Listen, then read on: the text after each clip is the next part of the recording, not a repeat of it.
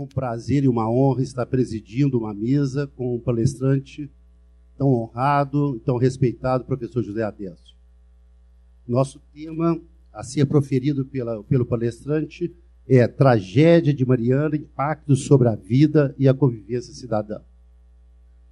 Em 5 de novembro de 2015, ocorreu o pior acidente de mineração brasileira, no município de Mariana, em Minas Gerais. A tragédia ocorreu após o rompimento de uma barragem fundão da mineradora Samarco, que é controlada pela Vale e pela PHP. O rompimento da barragem provocou uma enxurrada de, de lama que devastou o distrito de Bento Rodrigues, deixando, deixando um rastro de destruição à medida que avançava pelo Rio Doce. Várias pessoas estão desabrigadas até hoje, com pouca água disponível, sem contar aqueles que perderam a vida na tragédia. Além disso, há os impactos ambientais, que são incalculáveis e provavelmente irreversíveis. Eu vou passar a, a palavra para o professor José Adessa Sampaio Leite, mas antes eu gostaria de ler o seu currículo super resumido que eu teria que perder todo o tempo da palestra para falar o currículo na íntegra. Possui graduação em Direito pela Universidade Federal de Minas Gerais, mestre em Direito pela Universidade também Federal de Minas Gerais, doutor em Direito pela Universidade Federal de Minas Gerais, atualmente é professora de Junto 3 da Pontifícia Universidade Católica, procurador da República do Ministério Público Federal, professor titular da Escola Superior Dom Helder Câmara e coordenador da Força Tarefa Rio Doce. Eu vou passar a palavra para ele e agradecendo a minha presença e a presença dele, de ter o prazer de estar aqui, né? Bom, boa noite, gente. Queria dizer para o professor Emerson que a noite sempre foi minha aqui. Eu, bom, no bom sentido também eu, oito anos, é, ministrei aula, aliás, era uma, uma tarefa danada, que alguns eu estou vendo aqui que me, me, acompanharam nessa trajetória. Eram oito anos uh, entre Brasília e Belo Horizonte, e eu vinha para dar aula na sexta-feira à noite sábado pela manhã. Enfim, uh, eu continuo gostando muito da noite, é uma, nos dois sentidos. É uma pena que eu não enfim, com a quantidade de, de, de obrigações, eu tenha migrado para amanhã. Mas amanhã também é um. Eu achava que não fosse encontrar na parte da manhã uma, uma receptividade maior, mas ah, São Gabriel é uma unidade ímpar. Isso é o que eu tenho a dizer do ponto de vista acadêmico. Mas hoje eu não estou aqui para falar de direito constitucional, de teoria da Constituição, de federalismo, nada disso eu estou para compartilhar uma angústia, na verdade. Eu sei que uh, essa angústia, de alguma forma, é compartilhada por todos ou quase todos vocês que uh, tiveram conhecimento deste episódio. Por uh, circunstâncias da vida, eu passei a atuar neste caso. Eu atuo no Ministério Público Federal na área de meio ambiente e houve, por bem ou por mal, não sei ainda exatamente, é, que ser designado para a coordenação da Força Tarefa. Confesso para vocês que eu tenho 20 anos de Ministério Público Federal. Eu nunca havia, e olha que encontrei várias situações complicadas na do ponto de vista ambiental, nas questões atinentes à, à, à corrupção, mas eu nunca tinha ah, ah, enfrentado uma situação tão peculiar, tão ímpar e ao mesmo tempo tão dramática quanto essa. Porque aqui nós temos um retrato de, de um dilema que atravessa o direito de uma maneira geral. Eu tento passar, na medida do possível, a possibilidade transformadora do direito. O papel que o direito pode ter nas transformações sociais. Mas é uma, eu diria, e, e é uma confissão para aqueles que nunca me escutaram falar de um outro lado, eu espero que não, não decepcionar. Mas há um lado perverso do direito. O direito é jano, o direito é trapaceiro, no sentido das duas faces. O direito, ao mesmo tempo que é e pode ser esse instrumento de transformação social, ele também é instru instrumento de legitimação de uma dada realidade e de uma dominação social. Ou, se vocês quiserem, de uma dominação político-social. É, quando eu digo isso, é que a fotografia que nós iremos ver, e eu não vou. Tem uma parte, o título está até inadequado, é, eu vou me deter e não, não se preocupe, eu vou me deter apenas a figuras, a quadros que eu vou procurar passar para vocês. É, um pouco da fotografia dos impactos de natureza ambiental e, sobretudo, dos impactos humanos ah, provocados pelo rompimento desta barragem. Mas, quando eu é, faço a junção das duas coisas, é para dizer para vocês: nós temos uma legislação que tem suas falhas, mas é uma legislação que aparentemente coloca o Brasil, no que tange à segurança da barragem, no que tange a, ao respeito ao meio ambiente, uh, num dos, uh, eu diria, top 10 do, do direito ambiental no mundo.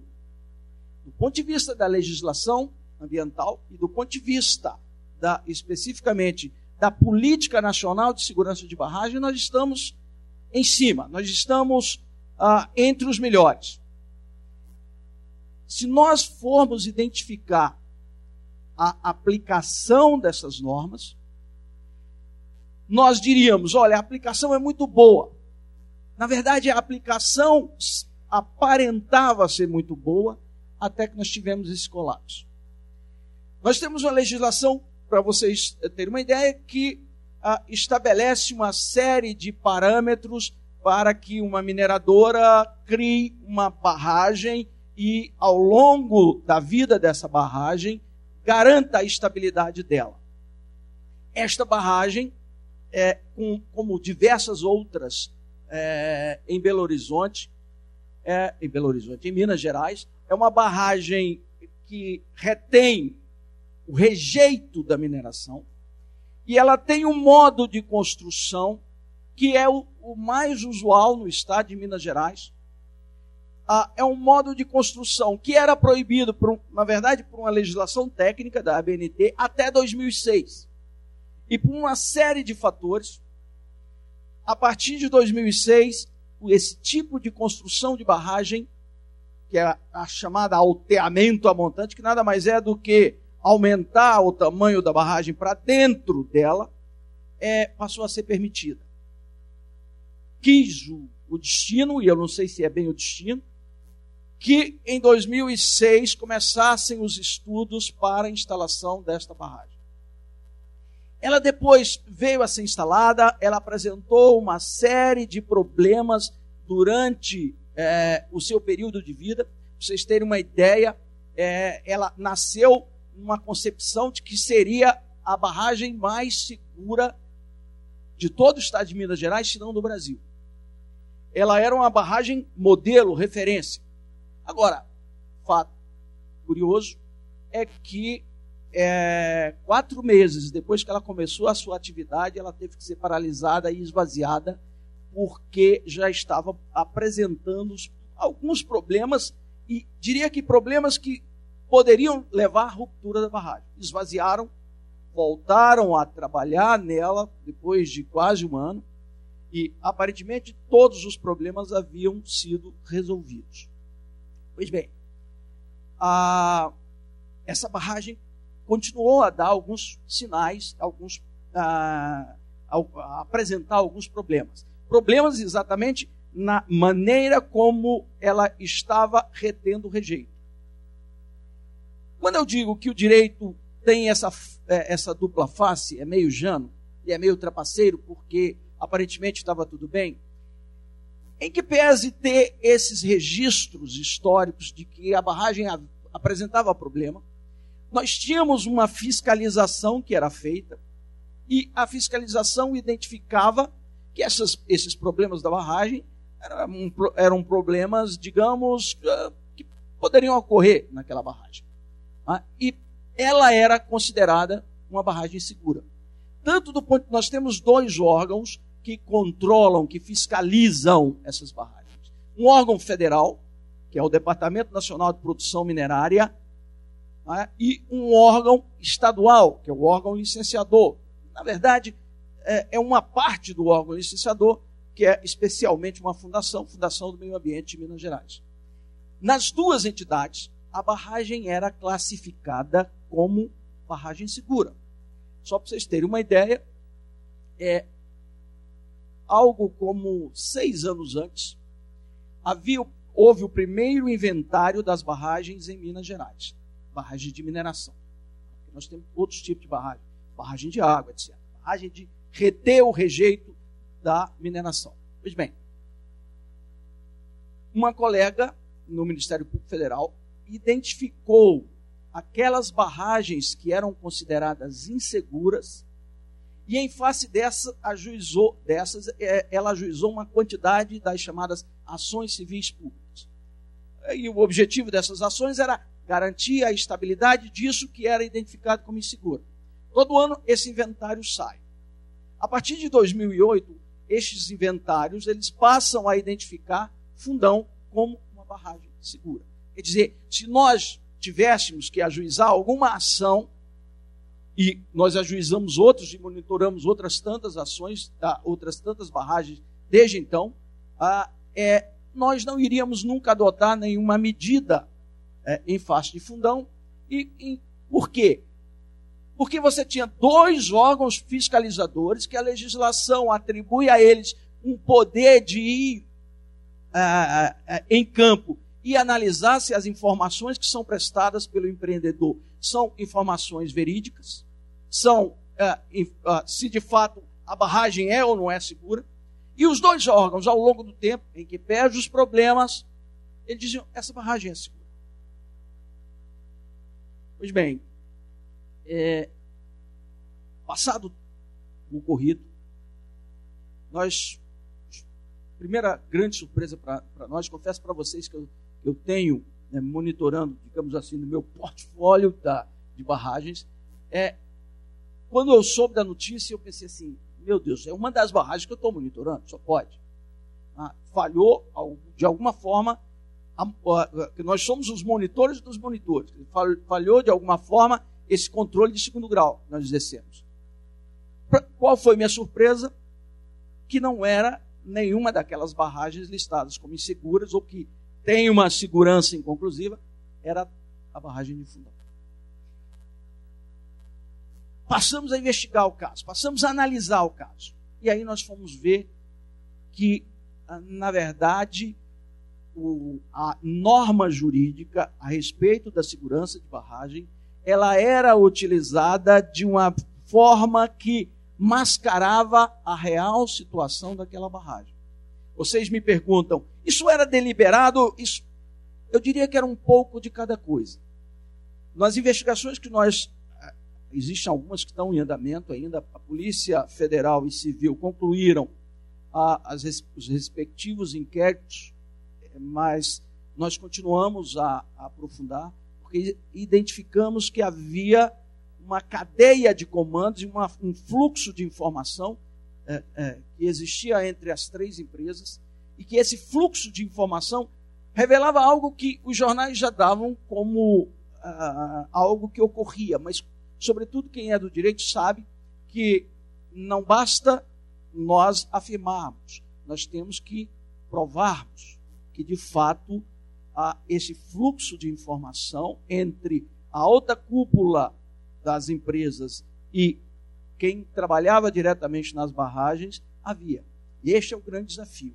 As informações preliminares que nós temos, aliás, eu digo preliminares porque não posso me antecipar algumas medidas que nós vamos adotar, é, apontam claramente que estes, esse histórico, esses registros de problema da barragem, eles eram levados para a, a administração superior, e nesta administração superior se dizia algo como: tem que cuidar disso.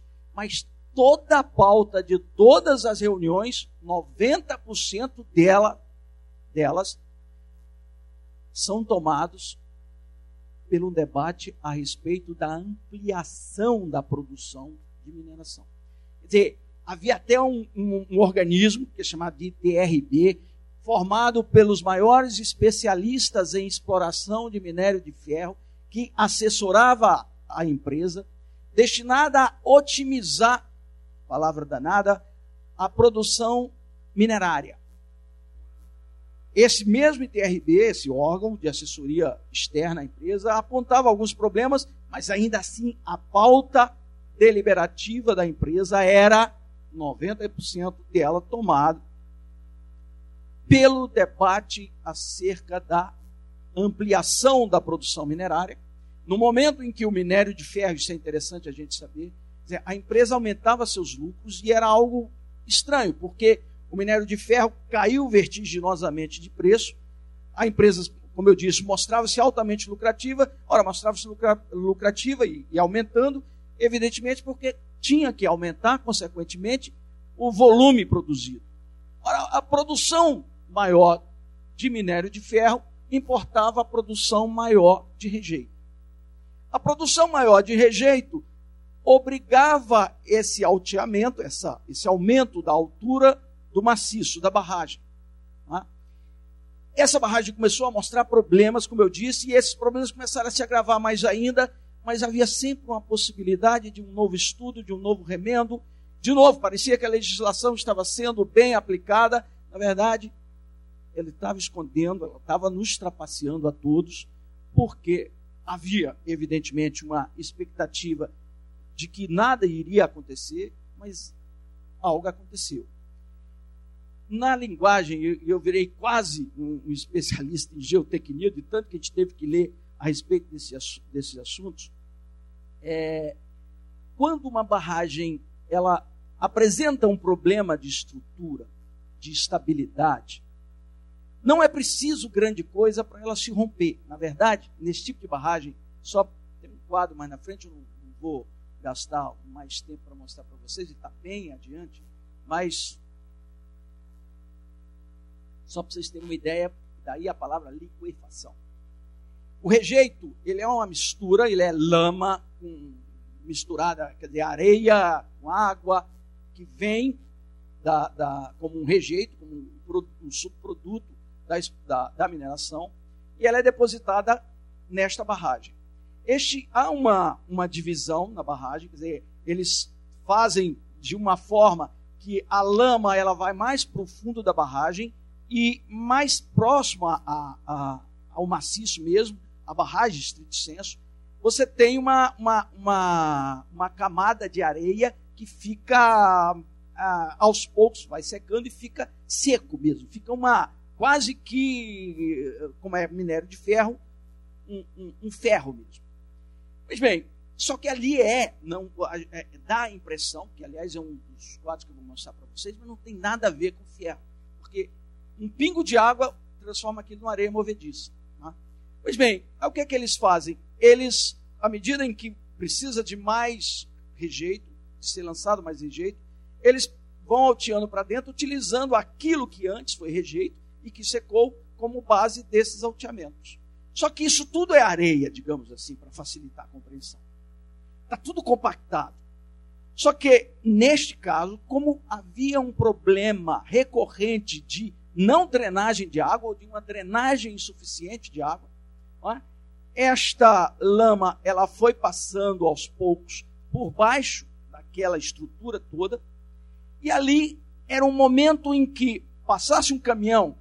Não sei se alguém já entrou numa, numa mineradora. Os caminhões da mineração, assim é cada um da altura desse desse uh, espaço que nós temos aqui.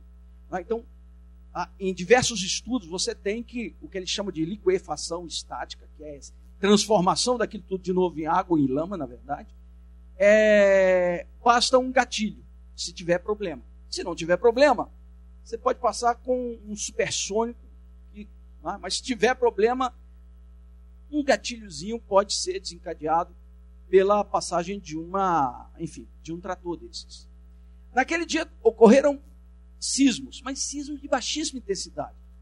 Foi o suficiente, ou pode ter sido o suficiente, para o gatilho. Jamais foi a causa. foi o gatilho. O que isso na geotecnia quer dizer? Que de fato a barragem poderia romper a qualquer momento.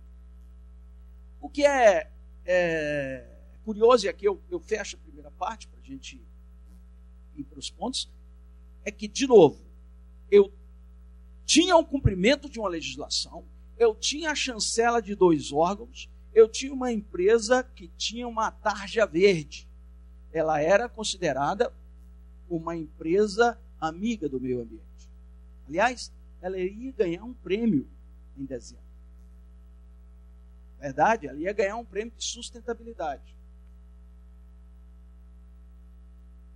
5 de novembro, nós tivemos, é, na verdade, esta barragem de baixo, com 55 milhões de metros cúbicos, é fundão. Nós tínhamos uma barragem logo abaixo, que aliás continua a existir, chamada de Santarém. Ela era uma barragem de água, na verdade era de reutilização da água. E isso que vocês estão vendo aí é lama. Ah, deixa eu. Eu não sou muito. Quem, quem teve o azar de ser meu aluno aqui sabe que eu não sou muito de. Mas enfim, vamos lá. Isto aqui, na verdade, é lama, é a tal lama. Aqui é aquela parte que eu falei que é a, é, é a parte seca. Né? Você tem a barragem e, e isso aqui ele drena, embora o dreno fosse problemático, quer dizer, isso aqui deveria, em situação normal, passar por uma série de, de, de canaletas, de galerias, e ela, a água se depositaria ali e seria bombeada para reutilização pela mineradora. Pois bem, esta barragem se rompeu, a barragem de Fundão. É, curiosamente, esta não se rompeu, e aliás, isso é uma das razões de, a tragédia não ter sido maior ainda, porque ela reteve boa parte do impacto. Tá? É, nós tivemos aqui, na verdade, eles falam aqui em 62 milhões. Hum, não dá para a gente afirmar com precisão. Em primeiro lugar, porque os 7 milhões de metros cúbicos de água não é, saíram. E nós ainda temos, e esta é uma grande preocupação nossa, né, aqui dentro, ainda nas estruturas remanescentes, como nós vamos ver também ao longo é, do, do Riacho Santarém, do Gualacha, etc., nós, nós temos esta lama que estava aqui contida, é, depositada, e a, a nossa grande preocupação é que essas estruturas estão sendo reforçadas, mas se antes elas já não davam conta, é, nós temos um grande temor que com as chuvas agora de outubro, nós tenhamos um novo carreamento, e esse carreamento ele uh, pode gerar um novo episódio e só explicando para vocês, eu acho que eu não deixei aqui.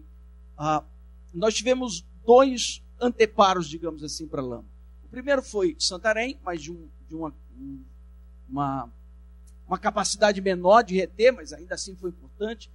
E mais adiante, ou como se diz no linguajar técnico, ajusante, nós temos uma, uma usina hidrelétrica. Né? Essa usina hidrelétrica ela é chamada Risoleta Neves, mas todo mundo conhece como Candonga. Esta usina, ela reteve cerca de 80% da lama que chegou ao Rio Doce. Significa dizer que 20% no máximo da lama escoou até a praia. Foi suficiente para causar um impacto danado. Só que a, a barragem está ainda com 10 milhões de metros cúbicos de lama. E a barragem, por conta desse impacto que houve, nada, dessa avalanche de lama que chegou nela, está com estrutura abalada. Então ela não suportará se nós tivermos o carreamento de toda a lama que está aqui dentro e da lama que está é, ao longo dos rios que desembocam no Rio Doce. O grande problema, o grande desafio é evitar que Candonga se rompa. Se Candonga se romper, nós teremos mais lama no Rio Doce do que o episódio em 5 de novembro. Há um esforço tremendo. Confesso para vocês que o Ministério Público Federal não tem como é, dar solução técnica, que nunca foi o papel dele. Curiosamente, os órgãos que deveriam ser encarregados estão reféns da empresa. A empresa está construindo DICs. É uma solução que até tivemos uma reunião essa semana com elas, dizendo, isso é uma solução de minerador. Construir DIC, construir outra barragem, não é solução de minerador. Mas é o que nós temos atualmente. E tá, uh, ao longo, na, na, na, verdade, são três diques, e dentro da, da, da usina de Candonga estão construindo dois barramentos. E é provável que só se conclua depois das chuvas. A única coisa que nós temos que fazer agora é, além da multa, etc., é rezar quem for de rezar, orar quem for de orar, ou uh, torcer para quem for de torcer, é, para que de fato não haja um, uma quantidade de chuva que acarrete de novo o carreamento desses rejeitos. Mas eu quero discutir com vocês o, o lado, lado, deixa eu só olhar meu, meu tempo, o lado humano disso.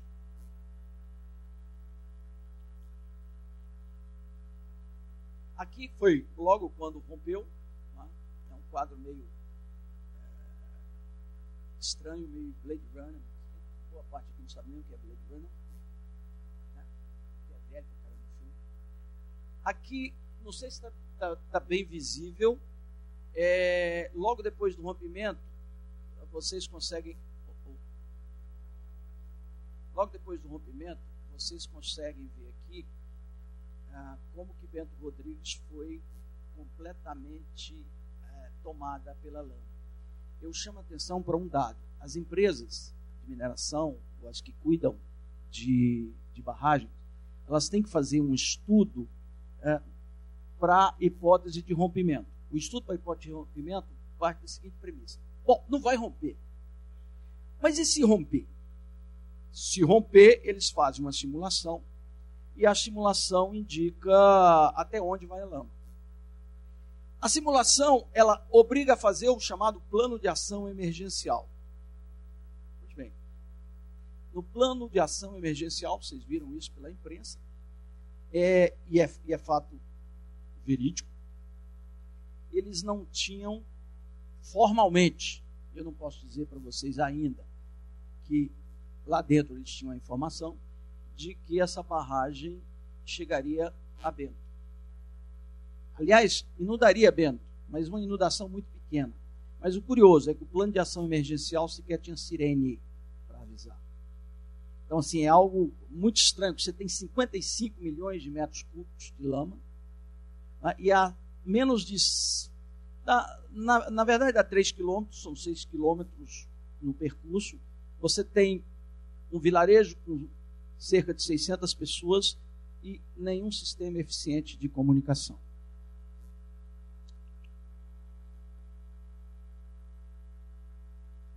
Aqui é o percurso é, que a lama é, fez ao longo do Rio Doce até o Espírito Santo.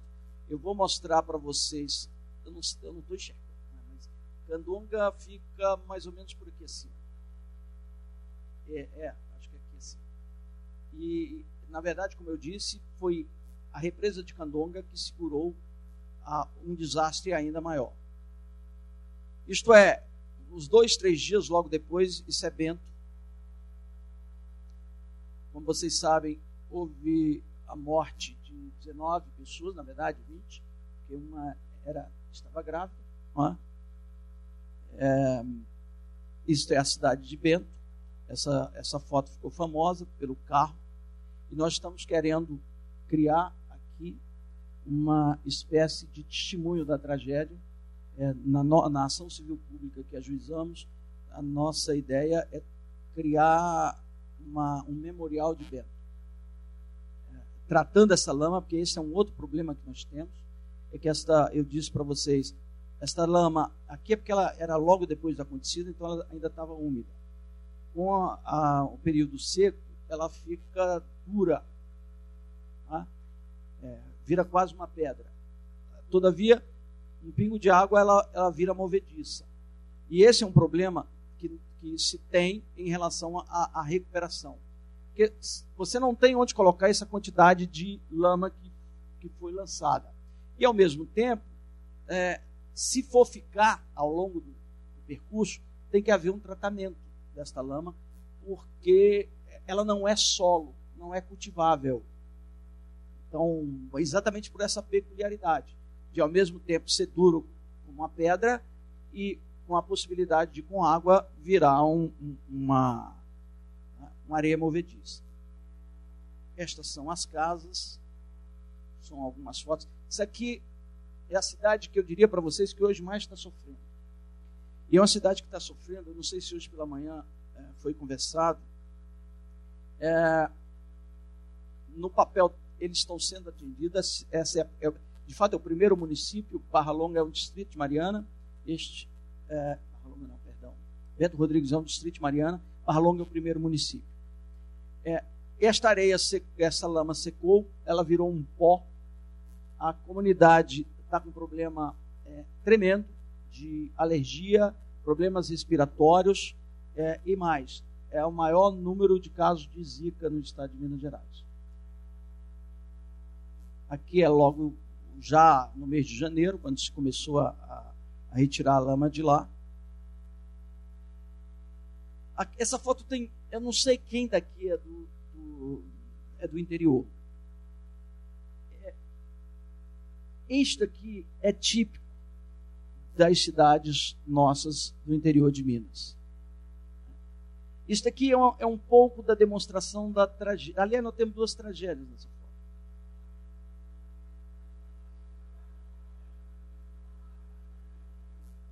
Mas essa aqui é, é assim, é, é, é, é a destruição do cotidiano. É a destruição do cotidiano. Essa foto, quando eu vi, eu nem, eu, pelo amor de Deus, senão vão me processar, eu nem atribuí é, a autoria. É, mas eu achei essa foto, a outra é mais bacana.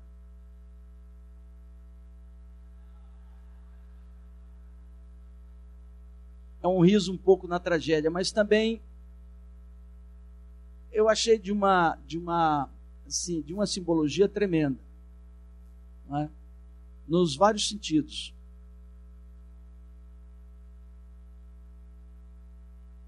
Em parte, esta população ela escolheu já um local, mas quem mexe um pouco com. Eu atuei muito tempo em comunidades tradicionais. É, a, a, essa comunidade não é exatamente uma comunidade tradicional, mas no interior de Minas existe uma relação importante, que é a relação de vizinhança. São comunidades que, ah, no, no, qual o bisavô morava, o avô, enfim. E quando você desagrega, eu tive uma experiência num, numa, numa, num outro, numa outra barragem, mas aí era de construção, que era a barragem de Irapé. E nós fizemos um esforço de reassentamento das pessoas. Porque para a empresa que queria fazer a barragem, a barragem sim, ela queria indenizar. E nós falamos, não, manter, na medida do possível, as relações de vizinhança, manter uh, o mesmo. tentar, tanto que possível, reproduzir o mesmo quadro na, uh, da cidade. Aconteceu em dois lugares: um em Aimorés, é na divisa do Espírito Santo, e também lá em, em Irapé. Eu falo para vocês que, passados oito anos, ah, em grande parte, houve uma desagregação social. As pessoas, sobretudo no interior, têm uma relação de pertença e de identidade com o local onde mora. E você pode mudar, é? trazer todos os vizinhos, nunca será a mesma coisa. Então, essa tragédia humana é imensurável. Essa tragédia humana não há dinheiro. Nós falamos em pecúnia na nossa ação, mas a ideia é de um dano moral coletivo, além do dano material. Porque não tem como, como a gente ah, chegar e dizer, olha, pela tua dor, não tem como se aferir o rompimento das relações de vizinhança, os rompimentos de, de afeto, de desagregação. Isso é a retirada de lama,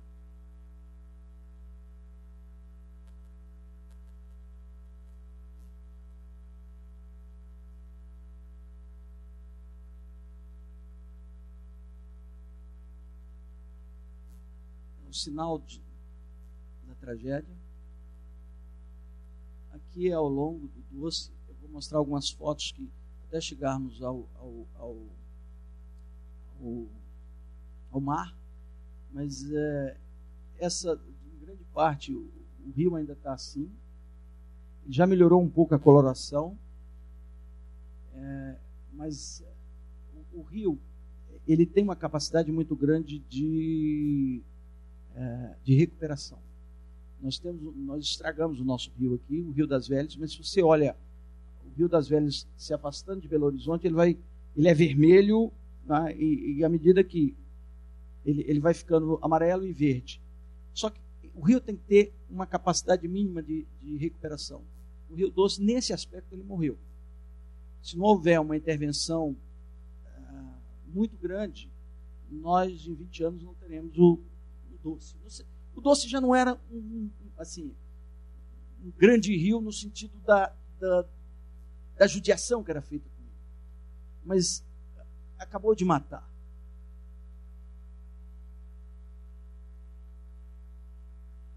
É como ficou o rio, quem, quem tinha uma relação, e há várias comunidades tradicionais ah, que vivem do rio, comunidades indígenas, inclusive. Isso é como ficou o governador Valadares. Parece uma água barrenta, mas é muito mais do que isso. Aqui é quando logo quando a pluma, e aí já é pluma, gente. É, é pluma, é, na verdade, é só uma camada muito é, pequena que tinge a água. Minha, a nossa grande preocupação é que se nós tivermos um outro desastre, isso não será uma pluma. Aqui é como ficaram as ondas.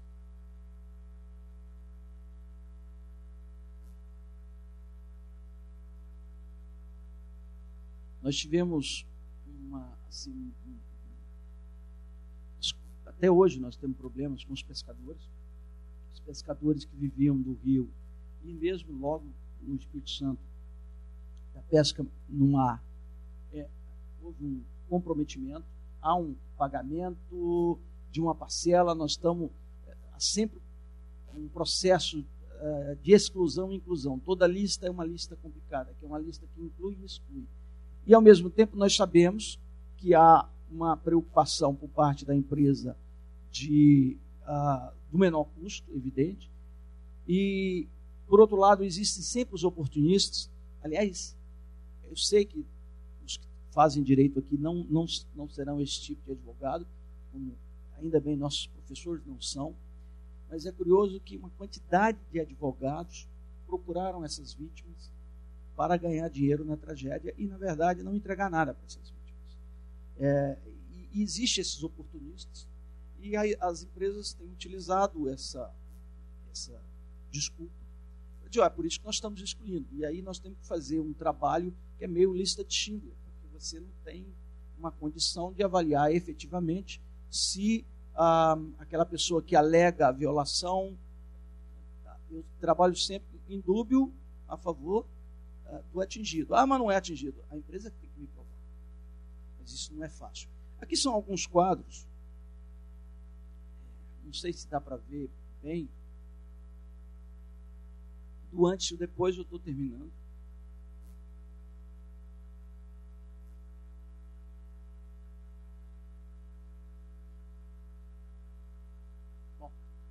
Agora a partir daqui é mais. Aqui é a, a barragem que eu falava para vocês.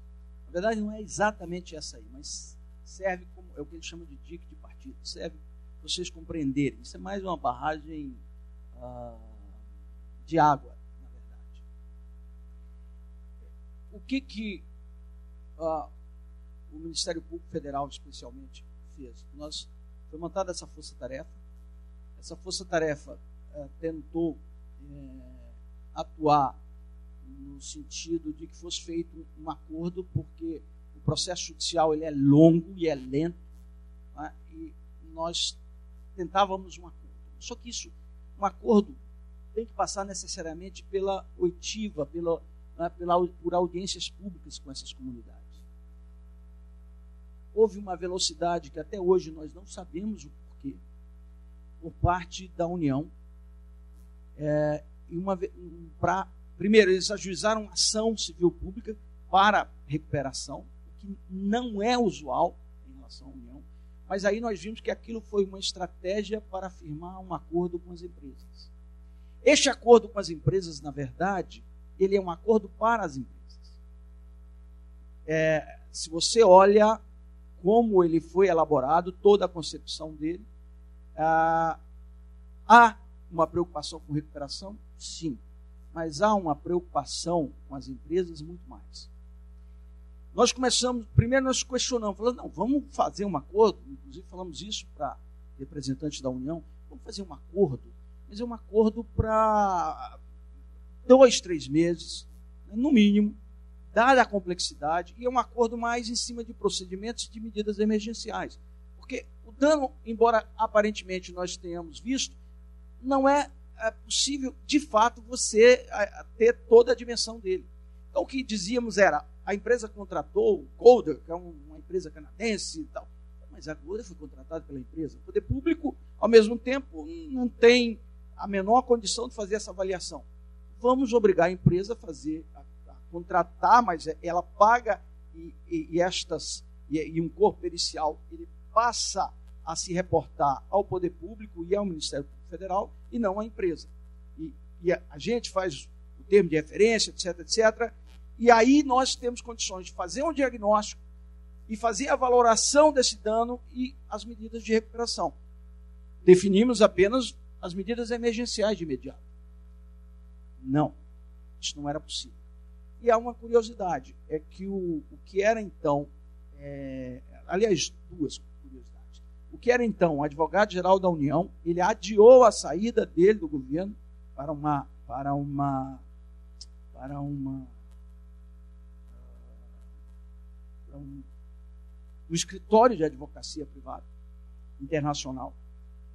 É, adiou por duas vezes, porque a ideia era o seguinte: nós recebemos pessoal todo da, da, da, do poder público federal e dos dois estados, no final de dezembro.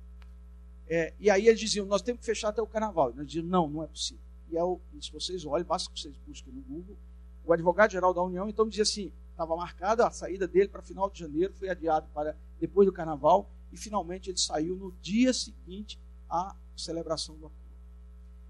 É, esse acordo ele tem uma cláusula que ele diz assim: o acordo esgota as possibilidades de discussão do dano, que para o direito não tem validade nenhuma, né? mas mostra o propósito.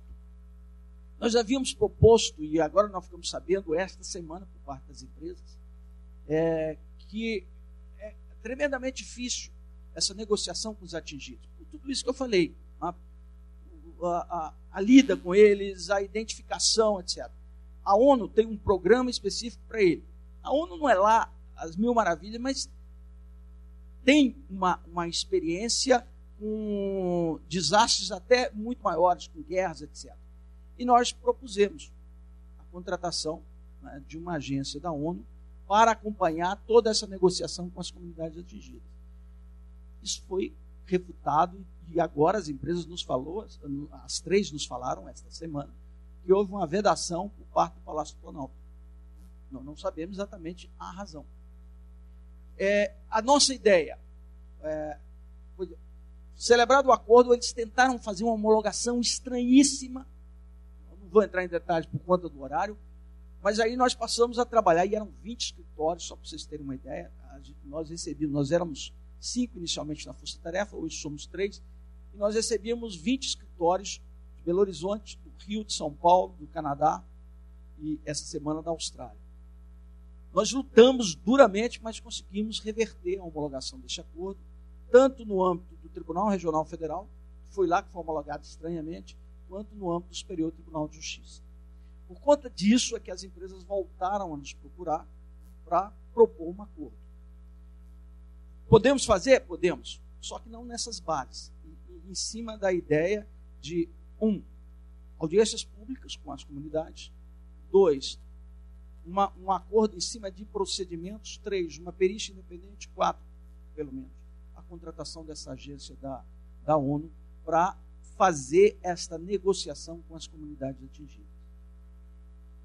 Do ponto de vista penal, vocês vão, vão ver aí que deve aparecer uma denúncia muito pesada aí nos próximos 15, 20 dias. Não posso antecipar muita coisa para vocês, né, mas é, é, quando nós ajuizamos a ação, é, nós fomos chamados de doido. Ação era de 155 bi.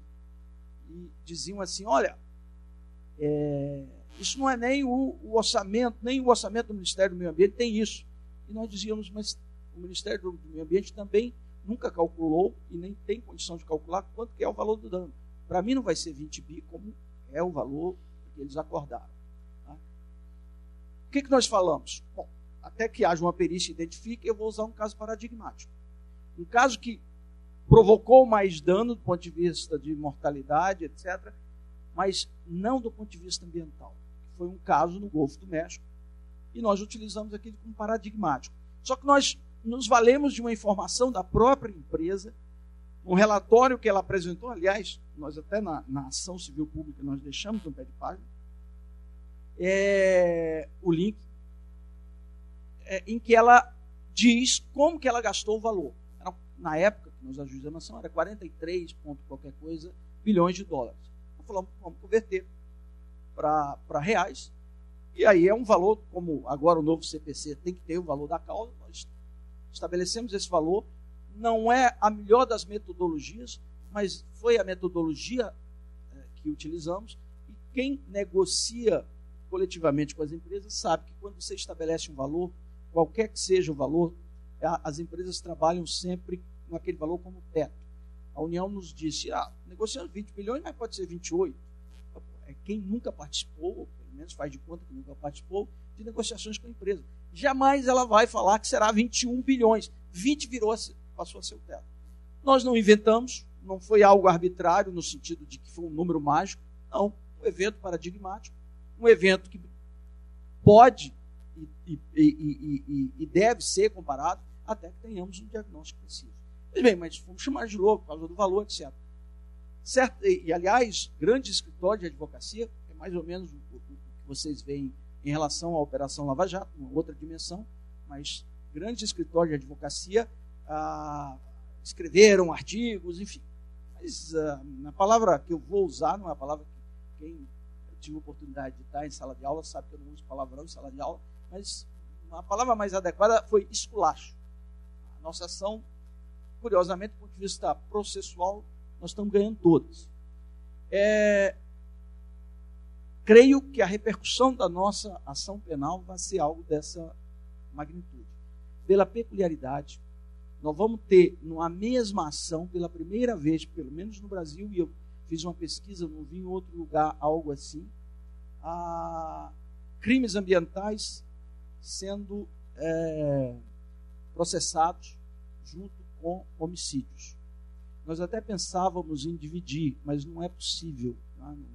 você tem o mesmo evento, o mesmo contexto, pelo medo que nós tínhamos de, como crime, o homicídio certamente ele delongará, pode haver prescrição de alguns crimes ambientais. Esse é um, é um risco, mas é um risco calculado. E diria para vocês que estamos fazendo um empenho danado de ah, pegar o trabalho da Polícia Federal e da Polícia Civil, que já foi um, já são dois trabalhos, foram muito bons, mas dando uma roupagem para a complexidade que esse caso requer. Repito, você tem três elementos importantes de direito penal em julho. Você tem a questão do homicídio, portanto, tribunal do júri, etc.